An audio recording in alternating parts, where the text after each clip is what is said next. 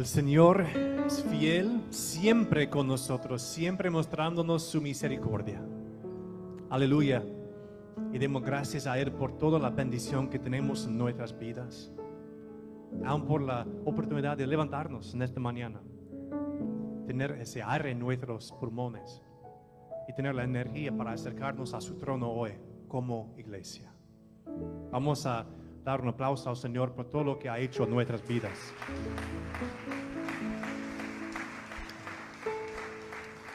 Pueden tomar asiento. El próximo domingo vamos a tener un regalo para nuestra iglesia. Vamos a invitar a todos los nuevos directores de los ministerios de Río de Valle. próximo domingo van a pasar frente y pueden ver quién está encargado de cuál ministerio y también van a empezar hablando un poco del futuro de ese ministerio y tal vez la manera en que tendrías todos nosotros la oportunidad de involucrarse en lo que quieren desarrollar a través de, esta gran comunidad de fe. So, este próximo domingo, el 15, vamos a tener esa bendición de, de ver cómo el Señor ha estado moviendo adentro de nuestra propia iglesia y los líderes que ha, han sido levantados para, para seguir adelante en lo que el Señor está creando, edificando aquí a través de nosotros. El 29, el último domingo de este mes, tendremos un servicio especial y después vamos a pasar afuera para un, para un evento familiar con, con juegos y comida recordatorio. Vamos a tener mesas ahí si quisiera traer cosas, llevar cosas de la patria, de su cultura, de su trasfondo y, ponerlos en la mesa o, algo de comer levia. Eso sería una manera de, ser orgullo de quién somos como una iglesia de, de tantos diferentes trasfondos.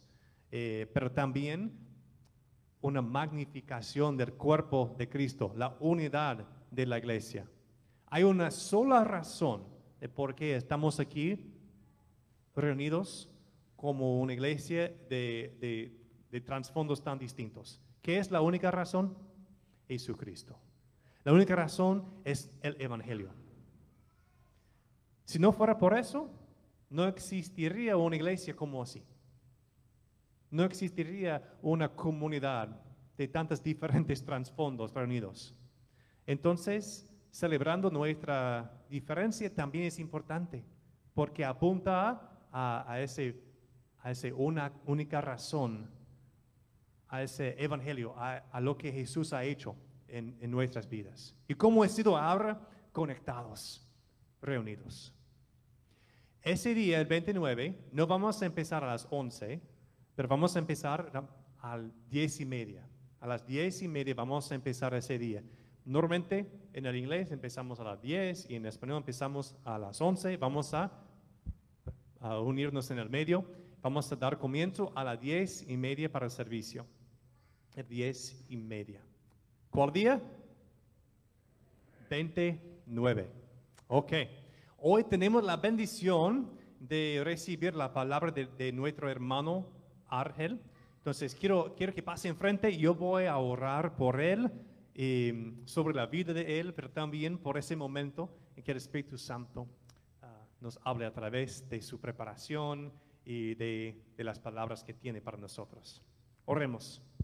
Señor, gracias por tu siervo, nuestro hermano Ángel. Gracias por las semillas de fe que planteaste en él hace muchos años y que has estado regando tras los años para, para que pueda estar aquí ante nosotros hoy, preparado y llamado para, para predicar. Señor, que bendigas este momento para tu iglesia.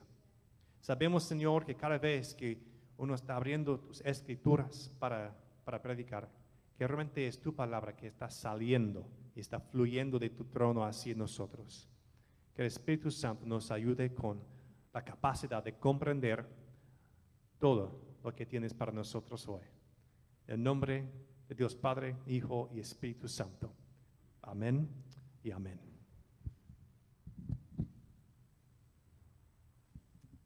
Gracias.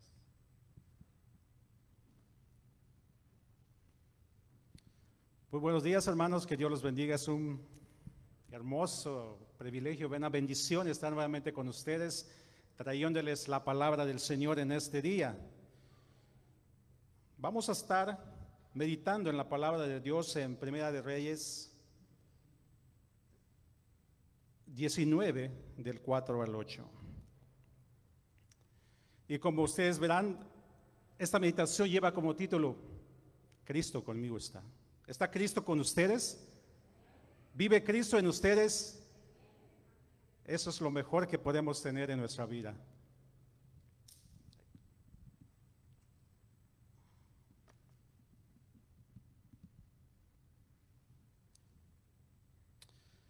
Acompáñenme, hermanos, a leer desde el, versículo 4. Amén, hermanos. Y la palabra del Señor dice, y él se fue por el desierto un día de camino, y vino y se sentó debajo de un enebro, y deseando morirse dijo, basta ya, oh Jehová, quítame la vida, pues no soy yo mejor que mis padres. Y echándose debajo del enebro, se quedó dormido. He aquí luego un ángel le tocó y le dijo, levántate, come. Entonces él miró He aquí su cabecera, una torta cocida sobre las ascuas y una vasija de agua. Y comió y bebió y volvió a dormirse. Y volviendo el ángel de Jehová la segunda vez, lo tocó diciendo, levántate y come, porque largo camino te resta. Se levantó pues y comió y bebió, y fortalecido con aquella comida, caminó cuarenta días y cuarenta noches hasta Horeb el monte de Dios. Esto es palabra del Señor.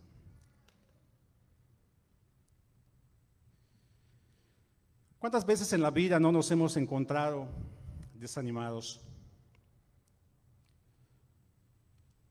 Sin ganas de continuar adelante en lo que Dios ha puesto en nuestro corazón hacer.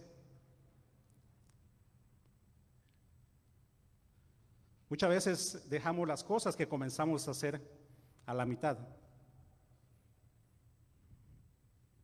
Porque hay un desánimo que ha entrado en nuestro corazón.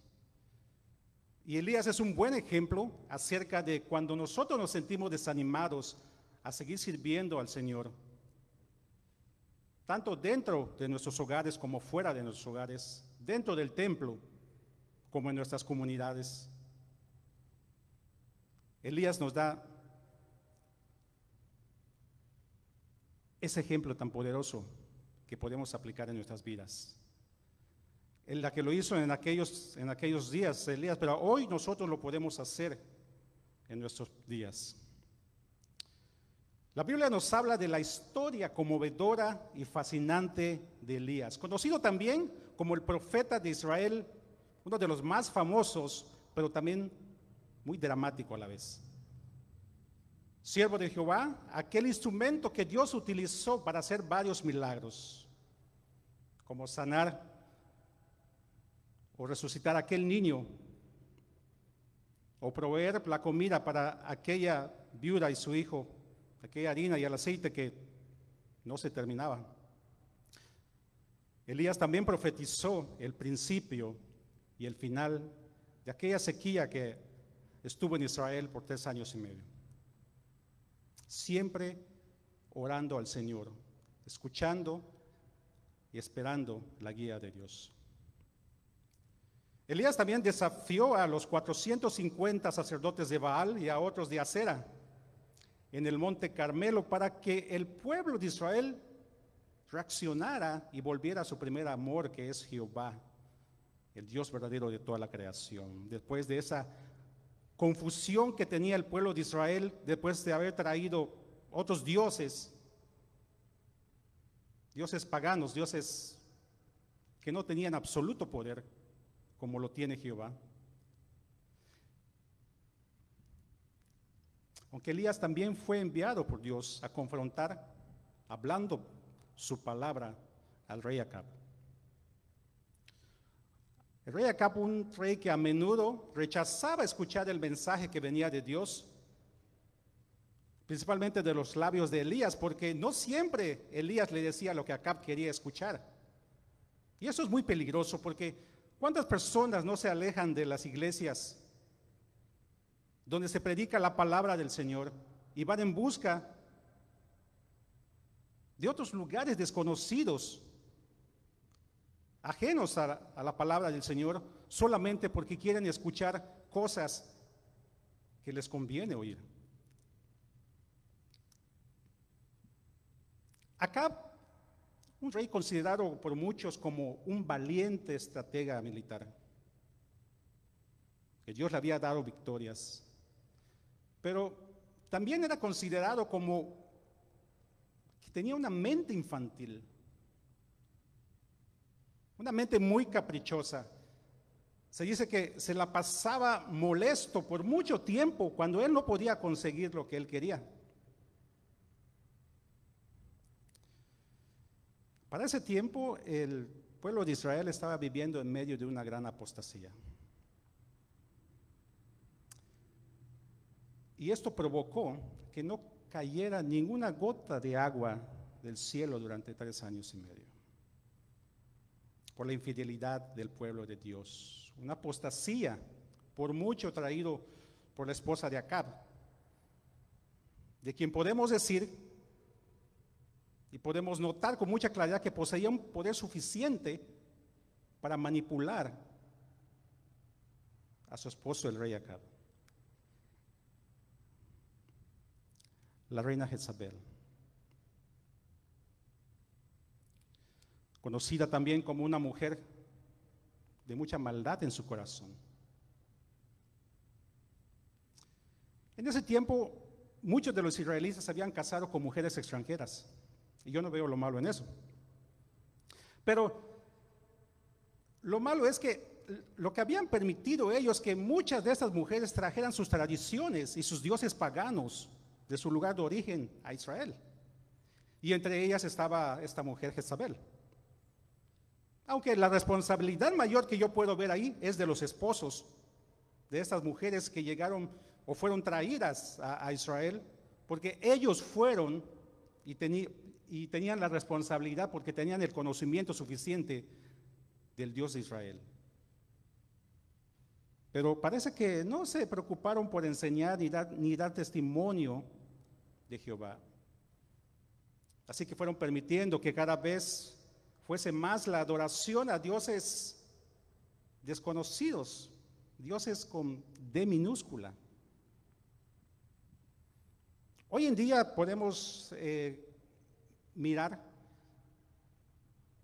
que seguimos en la misma situación cuando muchas de las veces deciden hacer familia y uno de los esposos o uno de los cónyuges no conoce de la palabra del Señor.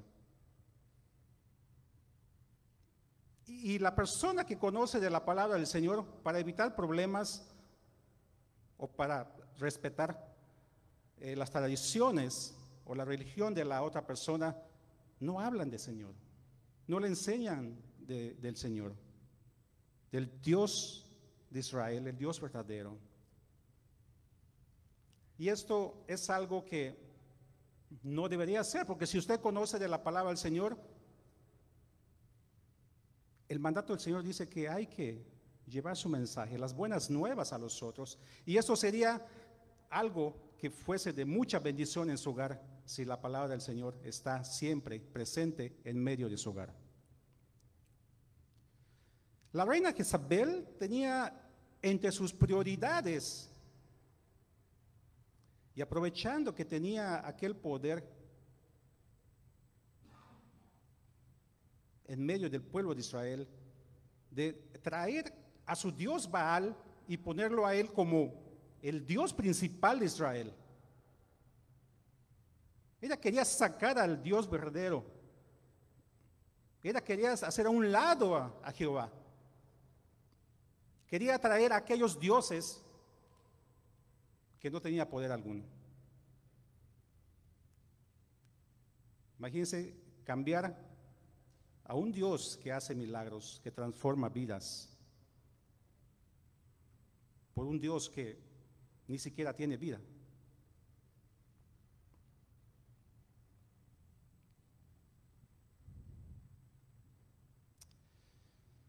Parecía que Baal estaba ganando muchos lugares allá en, Israel.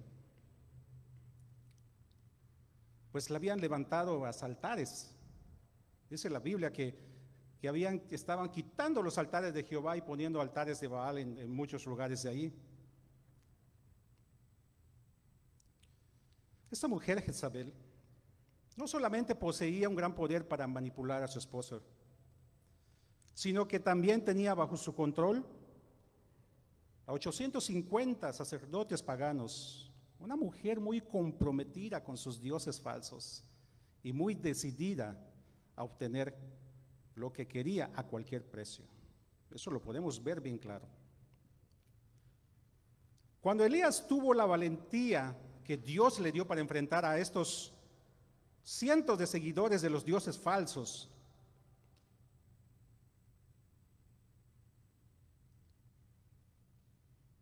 y también enfrentar no solamente a esos sacerdotes de los dioses falsos, sino también enfrentar al mismo pueblo de Israel, porque en medio del pueblo de Israel continuaba esa confusión de que quién era el Dios verdadero.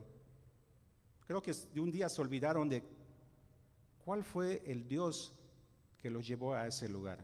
Se olvidaron de aquel Dios de sus antepasados, de sus padres, que los encaminó a un lugar mejor que donde estaba. Aquel Dios que, que los liberó de la esclavitud ahí en Egipto. Elías demostró en el monte Carmelo que Jehová es el Dios verdadero. ¿Así lo cree usted? Amén. Baal nunca respondió a sus seguidores. Hicieran lo que hicieran, a pesar que estuvieron horas y horas clamándole, lastimándose con filosas navajas, dice la escritura, hasta quedar ensangrentados, según ellos, con eso iba a llamar la atención de Baal. Algo curioso que podemos ver en la escritura es que yo me imagino a Elías sentado a un lado, mirando el panorama de lo que estaba sucediendo con los adoradores de los dioses falsos. Esperando con toda confianza porque sabía que a ese Dios que le estaban haciendo todo lo que querían hacer aquellos sacerdotes, jamás iba a contestar. Dice que Elías se burlaba de ellos sarcásticamente. Decía, quizás tu Dios está meditando, quizás tiene algún trabajo, o está eh, ocupado, o quizás duerme. Esto es otra de las diferencias de nuestro Dios. Nuestro Dios nunca duerme. Siempre está pendiente de sus hijos. ¿Lo ha notado usted? Que Dios actúa en el día, en la noche y a cualquier hora. Cuando usted llama a Dios en su presencia. Cuando Dios invoca al Señor.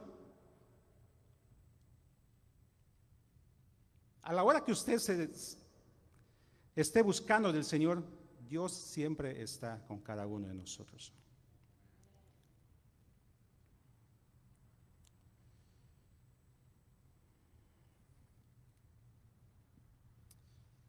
Elías sabía que jamás iban, iban, a recibir ninguna contestación de este Dios, de estos dioses falsos. Mas, sin embargo, ustedes saben la historia, lo que sucedió cuando Elías, cuando le tocó a Elías el turno de pasar en, enfrente. Cuando los dioses falsos no pudieron hacer nada, yo creo que se cansaron, se dieron por vencidos y dijeron, ok, a ver si tu Dios sí contesta porque el mío jamás contestó.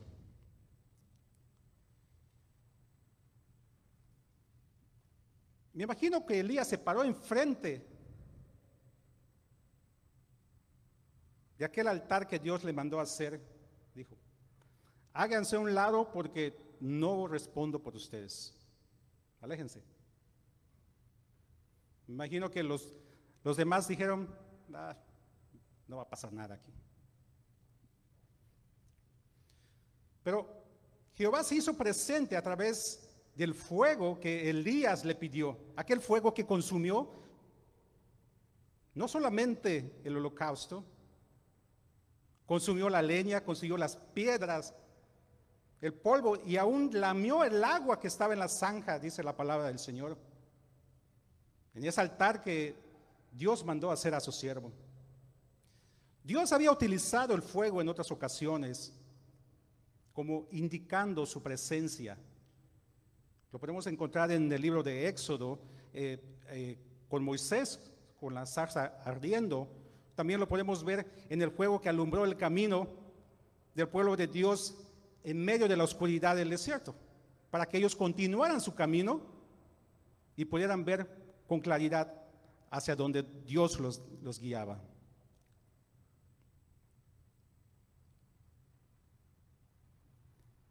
Todo parecía estar muy bien con Elías. Parecía un, Elías invencible. Parecía que nada podía afectar la condición de Elías. Había gente que le tenía miedo porque sabían que Dios estaba con él.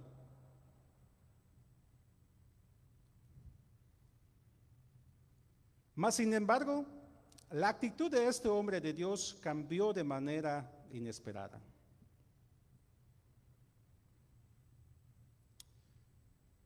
Al escuchar la amenaza de la reina Jezabel. Yo le invito durante esta semana que usted se meta más profundamente en estas escrituras que Dios nos, ofrece. Para que si aún no conoce bien esta, esta, esta fascinante historia de, de Elías, puede comenzar a ver todo el libro de, Reyes y va a encontrar un tesoro que le va a ayudar en su vida diaria a continuar adelante, aún bajo cualquier circunstancia.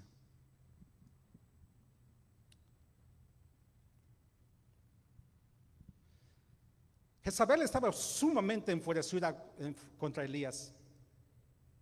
Y no era para menos. Había acabado con, los, con sus sacerdotes y, buscaba vengarse de él y matarlo. Sin pensarlo dos días. A mí, sin pensarlo dos veces. ¿Qué fue lo que hizo Elías? ¿Alguien ha leído esa historia? ¿Qué, hizo lo, qué, fue lo que hizo Elías en ese momento? Dijo, más vale que digan aquí huyó que aquí quedó. Dice. Elías huyó porque sintió miedo y abandonó lo que de alguna manera le había dado tantas victorias. Ese llamado de Dios en ese momento. Y esto es algo que cualquiera de nosotros puede sentir, así como Elías. Posiblemente aquel miedo que sintió bajo la amenaza Tal vez ese miedo lo, lo llevó a sentir ansiedad y miedo. Se dice que el miedo que una persona puede experimentar puede ser de algo real, puede ser un miedo de algo que tal vez nunca va a pasar. Pero esto es una condición humana y tanto usted como yo tenemos esa tendencia de tener miedo a algo.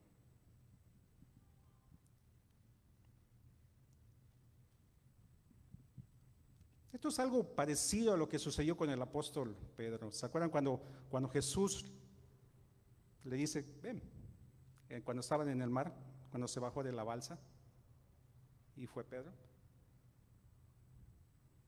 Solamente dio algunos pasos, pero cuando miró todo lo que le estaba amenazando, ¿qué fue lo que pasó? Le ganó el temor, le ganó el miedo y terminó hundiéndose. Claro, el Señor lo, lo rescató.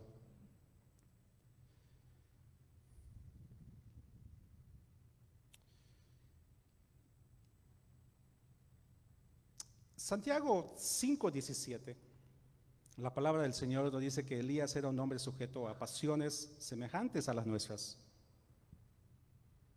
Parecía que nada podía consolar o animar a Elías a continuar el trabajo que el Señor le había mandado hacer. Fíjense, a pesar de la provisión y el cuidado que de Dios tenía y le daba ahí en el desierto de Elías. Aún así, Elías quería morir. ¿Cuántas veces no, hemos, no nos hemos encontrado en la situación de que pensamos de que estamos solos? Pero aún así, a veces no, no nos damos cuenta por, por ese mismo temor que nos está cegando en ese momento, pero Dios sigue proveyendo para nosotros. De alguna manera Dios continúa con nosotros.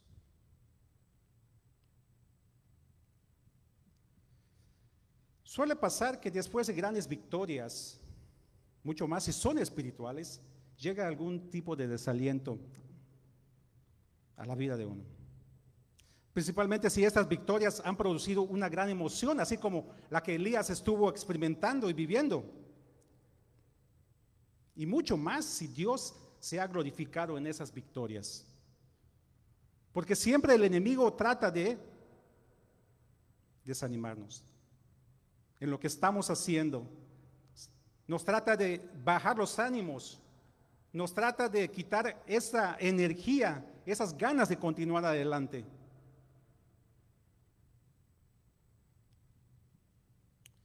Como les comenté al principio de esta meditación, Elías, este siervo de Dios, poseía una personalidad dramática, pero vemos también que era muy sensible.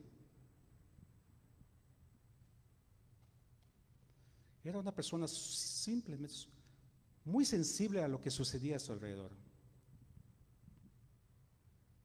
Tenía esa valentía, pero a la misma vez había un Elías humano del otro lado. Y eso que experimentó Elías, no solamente eh, él, a él le sucedió eso, podemos ver en la Biblia a cuántos grandes hombres de Dios en un momento determinado sintieron desánimo. Aquellos hombres de Dios como David, como Job, como Jonás, Moisés, entre otros.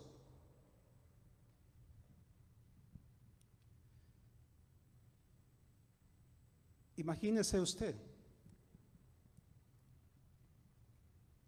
si aquellos grandes hombres de Dios pudieron pasar eso,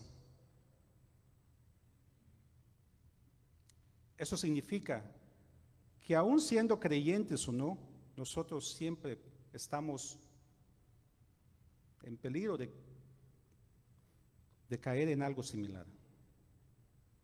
De que estas aflicciones lleguen a nuestra vida.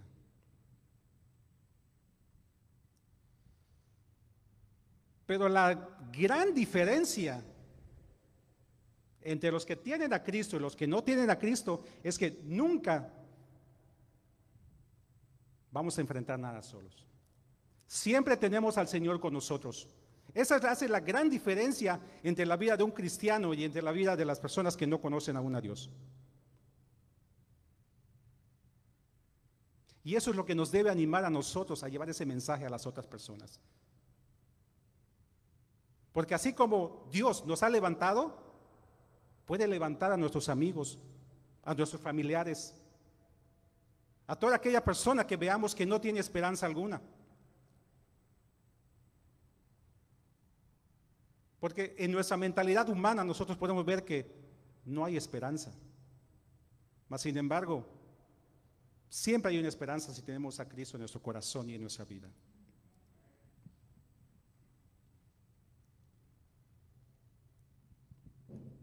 Bueno, ¿qué dice ahí, hermanos? Esa es la gran diferencia. Esa es la gran diferencia en el que tiene a Cristo en su vida. ¿Cómo se siente hoy? ¿Hay gozo en su corazón? O posiblemente hay algún temor en su vida que le esté causando algún desánimo. Pero esto es lo hermoso de estar en la casa del Señor porque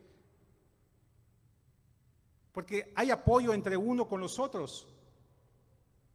Y ese es el pueblo del Señor.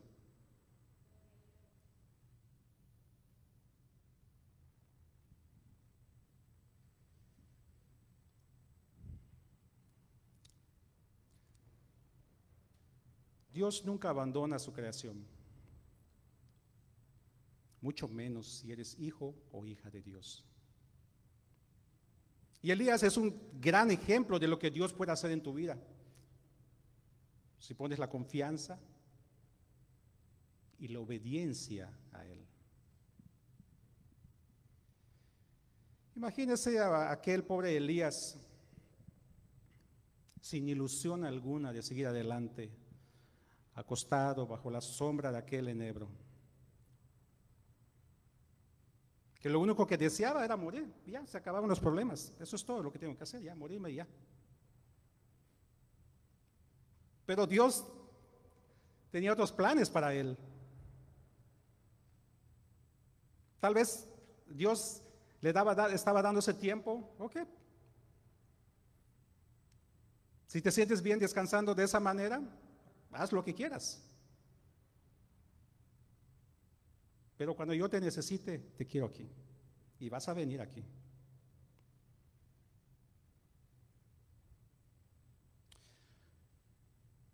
Dios levanta a Elías nuevamente. Después de estar sumergido en todo ese temor y esas sin ganas de, de seguir adelante. Y le da nuevas fuerzas para continuar y caminar por 40 días. Me imagino que cuando Elías se levantó, después de que el ángel lo alimentó para que tuviera esas energías para continuar adelante, durante esos 40 días yo pienso que Elías aún continuaba llevando esas cargas, ese miedo, ese temor. Ya venía recargado de energía, para continuar su camino, pero pienso que ese temor aún lo tenía ahí. Aún venía cargando con esa bolsa que no, se, no podía él dejar a un lado y que prefería, yo creo que se sentía mejor llevándola con él, a donde él andaba.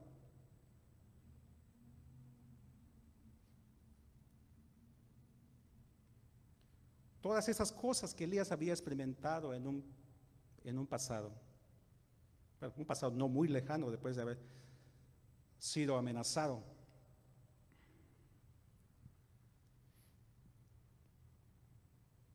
Pero después de esos 40 días que Elías estuvo caminando, aún con las cargas que, que traía, llegó al monte Oreb, donde Moisés también tuvo un encuentro con el Señor. Y todo indica que después de esa plática con el Señor, Elías tuvo un nuevo comienzo. Este siervo de Dios, que había experimentado cosas tan difíciles, cosas que no cualquiera haría enfrentar a un rey, eh, enfrentar a la reina, enfrentar a tanta gente Pero sin embargo, para Dios no hay situación grande que no pueda cambiar. No hay situación alguna en tu vida que Dios no pueda transformar. Cualquiera que sea.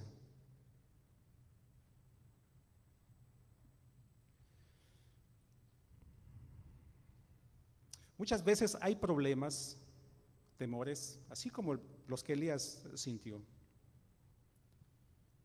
que en lugar de buscar más de Dios, tienen la tendencia de alejarlos más del Señor. Porque muchas veces nuestra mente está concentrado en lo que tenemos que hacer. En los problemas, cómo vamos a resolver lo que esté sucediendo eh, en tu trabajo, en tu hogar, en la escuela, en cualquier lugar donde te encuentres. Y eso nos absorbe nuestra mirada hacia el Señor para caminar con Él.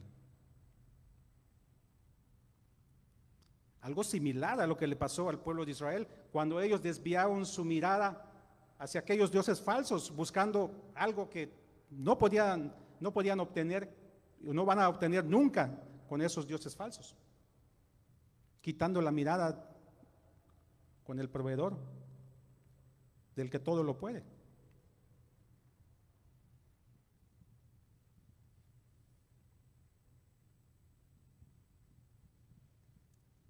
Muchas veces eso es lo que nos sucede. Esas situaciones que nos van alejando del Señor. Y al mismo tiempo, son esas situaciones que, que vivimos muchas veces que nos alejan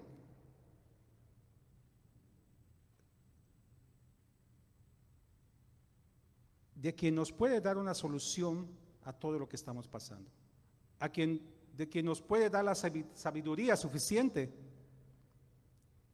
para resolver esos problemas o resolver cualquier situación que esté pasando. O nos alejamos de aquel que nos puede dar ese consuelo cuando estamos pasando en situaciones difíciles. Muchas veces nos podemos sentir solos, así como Elías. Es posible que vivas en medio de mucha gente en tu hogar. Pero aún así tú te puedes sentir solo. ¿Piensas que nadie te escucha? ¿Puedes pensar de que nadie le interesa lo que te ha pasado el día de hoy? ¿El por qué vienes triste? ¿Y por qué ya tienes una semana que vienes triste a la casa? Tal vez puedes sentir eso, aún en medio de tanta, tanta gente. Lo que le sucedió a Elías. Elías no estaba solo. Primeramente, Dios estaba con él. Además que del remanente que habían de siete mil seguidores todavía de Jehová, fieles a su palabra, fieles a él, que no habían doblado rodilla ante ningún Dios falso. Aquellos sacerdotes que habían sido escondidos en las cuevas. Pero más sin embargo él no sabía cuánta gente más que adoraba a Jehová estaban cerca de él. Y eso es lo que nos sucede muchas veces. Y preferimos buscar un rincón solos, alejarnos de los demás, porque nos sentimos solos. Pero cuando tienes a Cristo, aún llega el momento que tú te sientas solo, Él está contigo. Él está conmigo. Él está con todos los que ponen su fe en Él, los que creen en Él, así como Elías.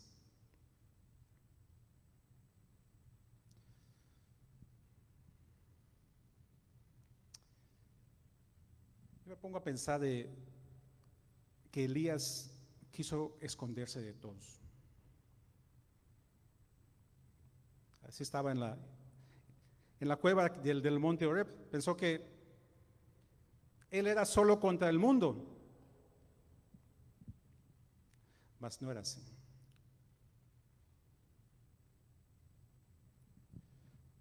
Una de las mejores maneras que podemos nosotros enfrentar esta clase de pensamientos, lo primero que tenemos que hacer cuando nosotros nos sintamos de esa manera es reafirmar nuestra comunión con Cristo.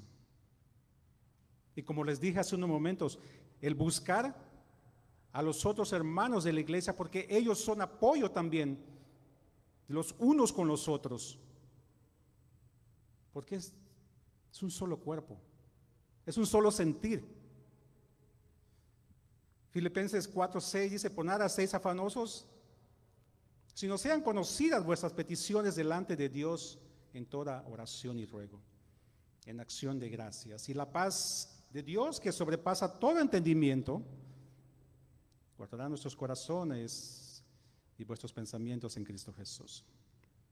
Imagínense qué bueno sería que no nos hubiéramos que preocupar por nada,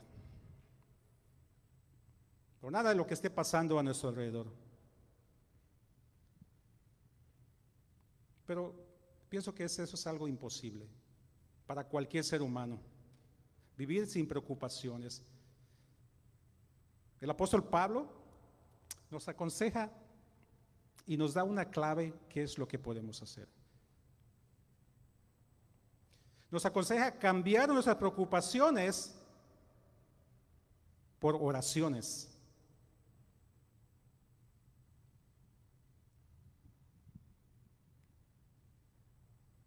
Y aprovechando este espacio, en esta iglesia hay una, hay una iglesia que ora. Es una iglesia que ora al Señor. Y abrimos la invitación también, aprovechando ese momento de que hay un pueblo que se reúne los miércoles a las siete y media de la tarde para traer lo que le esté afectando o venir en acciones de gracias al Señor. Y eso están todos invitados a venir a, unirse a este cuerpo de Cristo en oración. Dice la palabra del Señor, clama a mí y yo responderé. Y es lo que hemos visto, es lo que hemos presenciado en la vida de muchos de nosotros cuando nos unimos a orar los unos por los otros. Eso es algo precioso, es algo que, que, yo les invito a experimentar eso. Vengan con nosotros. O si no puede venir, se puede conectar en línea también con nosotros para que también sea parte de esa bendición que Dios pone en esta iglesia, en esta su iglesia Río del Valle.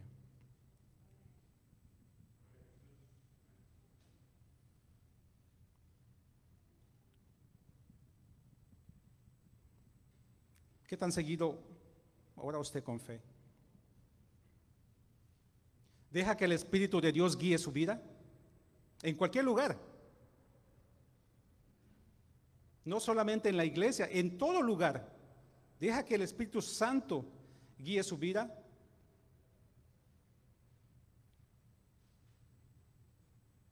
Aún ante cualquier amenaza que estemos viviendo, como lo que estamos viviendo en este tiempo, Necesitamos siempre poner todo en las manos de Dios.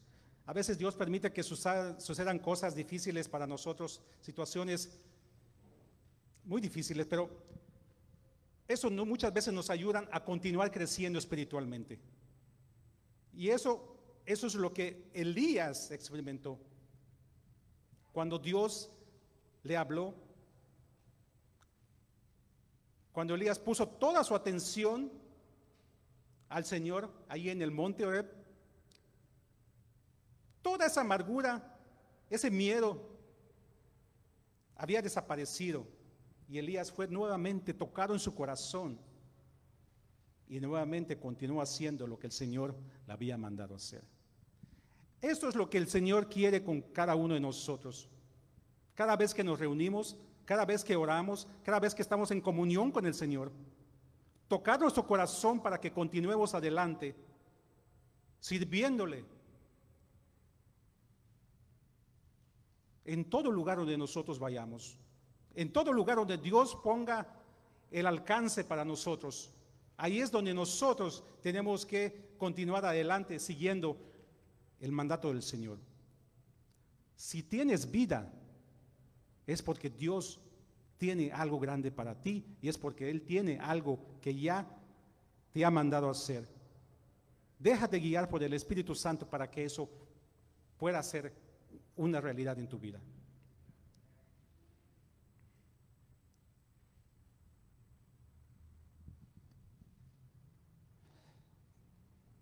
Creo que nosotros eh, tenemos que ser ese Elías de estos tiempos. Aún en medio de un mundo lleno de temor y muchas cosas alrededor, tenemos que seguir dando testimonio y principalmente ser siempre fieles a nuestro Dios Todopoderoso. Pongamos toda nuestra confianza, pongamos toda nuestra fe, pongamos nuestra obediencia y seamos fieles al Señor. Este es el mensaje, esta es la meditación que en ese día el Señor ha puesto para su pueblo. Que Dios los bendiga. Gracias, hermanos. Amén.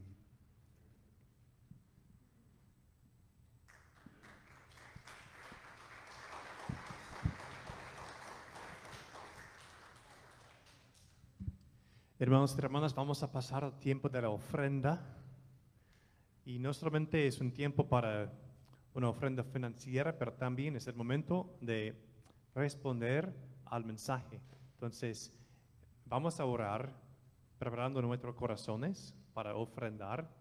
eh, y también vamos a poner un espacio de silencio ahí para que el Señor pueda seguir hablando a lo que necesiten hacer ahora en respuesta a lo que hemos escuchado.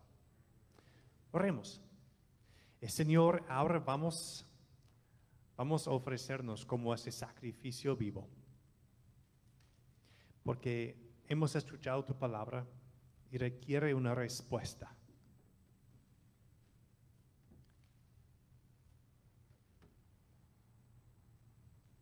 Señor, tú has venido a este mundo con un mensaje y hoy hemos escuchado parte de lo que quisieras que sea nuestra respuesta. Ayúdanos, Señor, ahora para, para entender, para entender cómo debemos ser cambiados por tu palabra hoy. Y también, Señor, ahora quisiéramos ofrendar a ti esa parte financiera de lo que has proveído a nosotros. Ahora, Señor, lo aportamos de, de, nues- de nuestra vida para entregar la vida de, tu iglesia. Para que allí pueda ser una bendición, para que ese evangelio, para que esa palabra pueda salir de esas puertas y cambiar vidas. Para que más personas puedan entender que Cristo está con ellos. Señor, por todas las personas que están pasando por un sentido de soledad o depresión, particularmente en estos días de confusión y de desafío.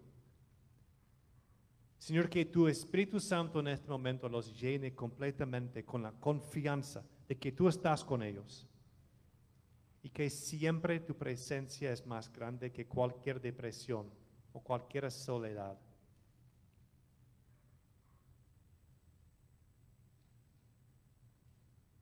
Gracias Señor por nuestro, nuestros hermanos aquí en este lugar, porque sabemos que a través de esos hermanos aquí alrededor de nosotros, tenemos una comunidad, tenemos una familia, y esto es una bendición que has llevado a nosotros para estar aquí reunidos y viviendo juntos. Ahora, Señor, que bendigas este tiempo de ofrenda de tu iglesia. En nombre de Jesús oramos. Amén.